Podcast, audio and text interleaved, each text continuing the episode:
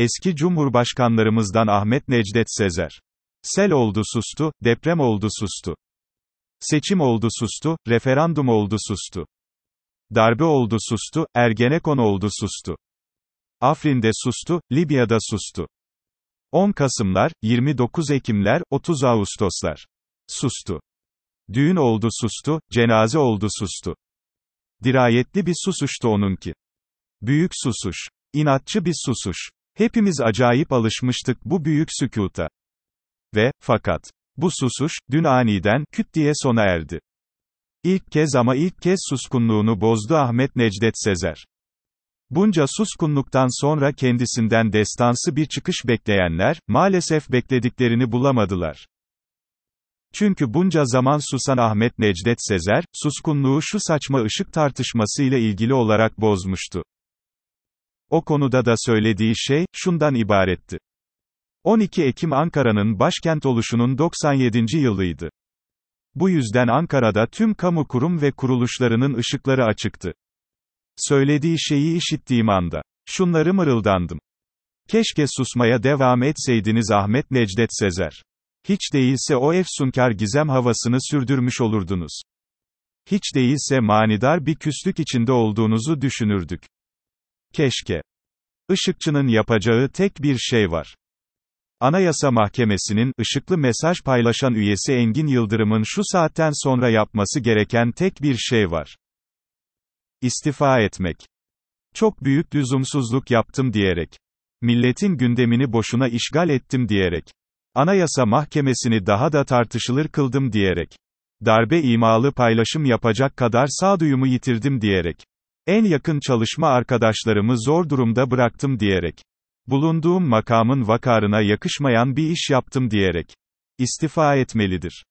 Engin Yıldırım'ın şu saatten sonra Anayasa Mahkemesi'ne yapacağı tek iyilik, ancak bu olabilir. Altan Tan'ın altını çizdiği üç mümkün. Eski HDP'li Altan Tan, hürriyete önemli açıklamalar yaptı. HDP ne yapmalı? Sorusuna yanıt veren Altan Tan, HDP'nin şu adımları atması gerektiğini söyledi. Demokrasi ile şiddet yan yana gitmez. Şiddet ile demokrasi arasında bir tercihte bulunmalı. Türkiye'nin bütün sorunlarıyla ilgilenmeli. Sadece belli bir soruna odaklanmamalı. Marjinal sol gruplarla cephe oluşturup bunu Türkiye'lilik diye satma yaklaşımından vazgeçmeli. Çeşitli gerekçeler ortaya koyup HDP'nin PKK'ya sırt çevirmesinin imkansız olduğunu söyleyenler oldu bu zamana kadar. Altan Tan gibi Kürt sorununu gayet iyi bilen bir ismin, HDP'ye, şiddetle demokrasi olmaz, bir tercihte bulun demesi. İmkansız denilenin aslında o kadar da imkansız olmadığının bir kanıtı gibi. Altan Tan, açıklamalarında aslında mümkünlerin altını çiziyor. Şu üç şeyin mümkün olduğunu söylüyor. 1. HDP'nin PKK'dan kopması mümkün. 2. Türkiye'nin tüm sorunlarına odaklanmış bir HDP mümkün. 3. Türkiye'lileşmeyi marjinal solla cephe oluşturmak olarak algılamamak mümkün. Altantan'ın yaklaşımından benim çıkardığım tek bir sonuç var. O da şu.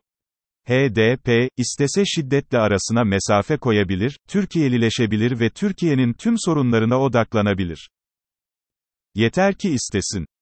Belediye başkanları için başarının formülü, her iki tarafın da asla iflah olmaz, azgın mı azgın, aşırı cepheleşmiş marjinalleri var ya. İşte onlar ne diyorlarsa, onun tam tersini yapın. Hep ama, hep en tersini. Göreceksiniz. Çok büyük başarı kazanacaksınız. Kişisel notlar. 5'in altındaki depremleri hissetmiyorum. Dolma kalem kullanmayı hala tam olarak öğrenemedim. Kafelerdeki masa sandalye gevşekliğinden pek memnunum. Yogacı dili ve edebiyatı diye bir şey var, bunu anlamış durumdayım. Ben artık her kedinin başka bir alem olduğuna inanıyorum. Fazla su tüketmenin yararlı mı, yararsız mı olduğunu hala çözemedim.